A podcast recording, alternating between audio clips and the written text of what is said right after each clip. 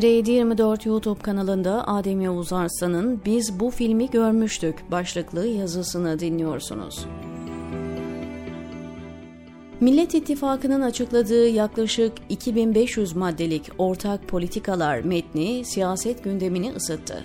Üzerine CHP lideri Kemal Kılıçdaroğlu'nun partisinin meclis grubunda yaptığı yüksek tempolu konuşması da eklenince gündem tamamen seçime kilitlendi. Gerek Millet İttifakı'nın açıkladığı eylem planı, gerekse de önümüzdeki günlerde açıklanması beklenen aday konusuna dair söylenmesi gereken çok şey var. Fakat bu yazıda dikkatinizi yurt dışı kaynaklı iki önemli gelişmeye çekmek istiyorum. Çünkü her iki gelişmede yaşanacak kötü olayların habercisi niteliğinde. Durum biraz yolda muz kabuğu görüp eyvah yine düşeceğim diyen Temel'i çağrıştırıyor ama siz aynı şeyi tekrar tekrar yapmak ve farklı sonuçlar beklemek aptallıktır diyen Albert Einstein'ı da referans alabilirsiniz. Türkiye iç politik gündemlere odaklanmışken Amerika'dan Türkiye'ye çok önemli misafirler geliyor. ABD Maliye Bakanlığı'ndan terörizm ve finansal istihbarattan sorumlu müsteşar Brian Nelson, beraberindeki heyetle Ankara'yı da kapsayan Orta Doğu turuna çıktı. Nelson yarın Türkiye'de olacak. Ziyaretin konusu Rusya ve İran yaptırımları. Hem İran hem Rusya konusunda daha önce medya üzerinden mesajlar veren ABD, şimdi doğrudan ve yüz yüze uyarılarda bulunmaya gidiyor. Normal şartlarda bu tip ziyaretler gizli kalırdı. Ancak ABD yönetimi bu kez tam tersini yapıp ziyaret öncesinde Reuters haber ajansına demeç verdi. Yani ziyaretin ve uyarıların duyulmasını istiyorlar. ABD açıkça diyor ki, Rusya yaptırımlarını değişik şekillerde delmeyin. İran'ın bölgeyi istikrarsızlaştırmaya yönelik faaliyetlerine izin vermeyin. Nelson'un temaslarının bir ayağı da iş dünyası temsilcileri olacak. Bir bakıma özel sektör oyuncularına da yaptıklarınızı görüyoruz, faturasına katlanırsınız diyecekler. Hatırlanacağı gibi benzer uyarılar daha önce resmi yazışmalar üzerinden yapılmış, ardından da ABD Maliye ve Ticaret Bakanlıklarından uzmanlar Türkiye'yi ziyaret etmişti. Yani tüm uyarılara rağmen Türkiye Rusya yaptırımlarını delmeye, İran'ın finansal hareketleri aracılık etmeye devam ediyor.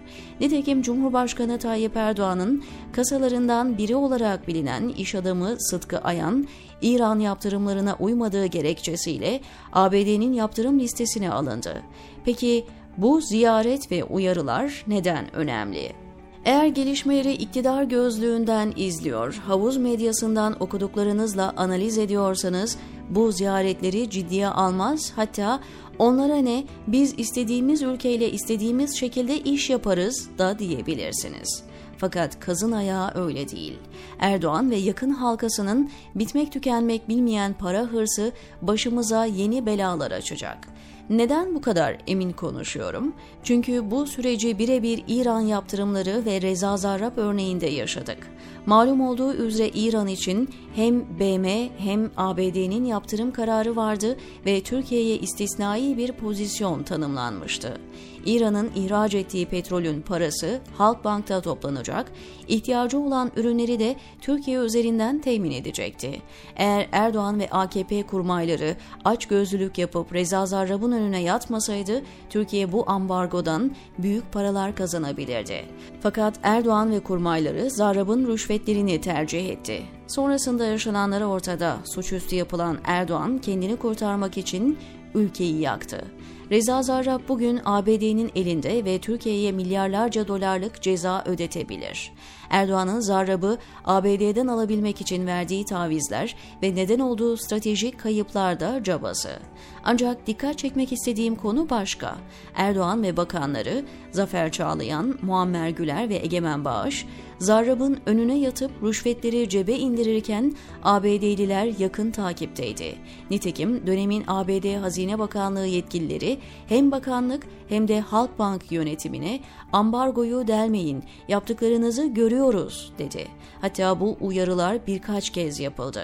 Ancak ne Erdoğan ne de bakanları uyarılara kulak asmadı. Biz bu uyarılara dair detayları New York'ta yapılan Hakan Atilla yargılamasında bizzat muhataplarından dinledik. Sonrasında yaşananlarsa herkesin malumu.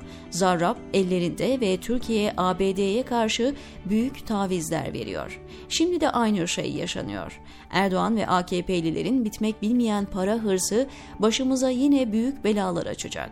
Tüm dünya Ukrayna'yı işgali nedeniyle Rusya'ya ambargo uygularken Erdoğan, "Gelin paralarınızı getirin, kapımız hepinize açık." çağrısı yaptı.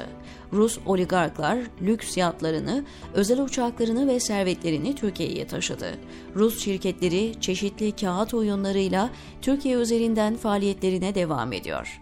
İşte ABD'li heyetin bir yılda ikinci kez Türkiye'ye gelmelerinin nedeni bu faaliyetler. Erdoğan rejimi hem Rusya hem de İran üzerinden yaptırımları delmeye devam ediyor. Doğal olarak da Zarrab ve İran örneğinde gördüğümüz süreci Rusya özelinde de yaşayacağız. Çünkü Rusya yaptırımları delinirken ABD finans ve bankacılık sistemi kullanılıyor. Böylece ABD'ye yasal olarak dava açma hakkı doğuyor.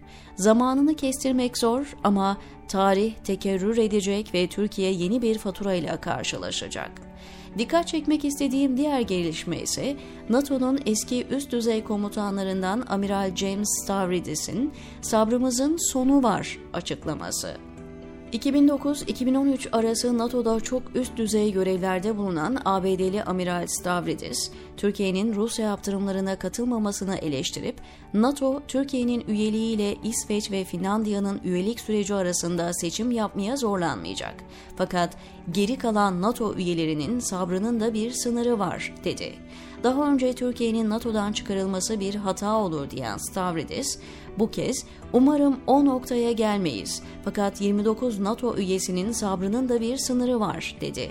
Benzer bir açıklama da eski ABD Ulusal Güvenlik Danışmanı John Bolton'dan geldi.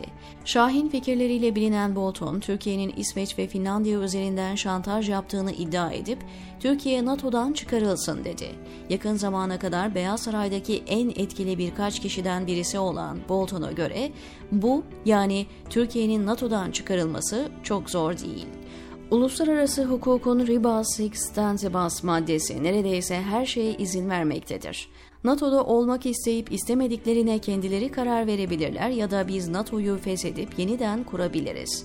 Bunu çözmenin pek çok yolu var, dedi. Bolton, Beyaz Saray günlerini anlattığı kitabında Erdoğan için "haydut" ve "beklemedeki Mussolini" ifadelerini kullanmıştı. Açıkçası Bolton'un Türkiye NATO'dan çıkarılsın önerisinin gerçekleşeceğini sanmıyorum. Ancak hem Stavridis'in sözleri hem de Bolton'un ifadeleri Batı'da yükselen antipatinin göstergesi. Çok önemli karar mercilerinde Türkiye, daha doğrusu Erdoğan aleyhtarı hava yükseliyor. Eğer Ankara'da hala bir devlet aklı filan kalmışsa yükselen bu basıncı görüp tansiyonu düşürücü adımlar atmalı. Çünkü olay emekli askerlerin ya da danışmanların öfkesinin çok ötesine geçmiş durumda. Yoksa hem ekonomik hem de siyasi olarak ağır faturalar ödememiz kaçınılmaz olacak, diyor Adem Yavuzarslan, TRT 24'teki köşesinde.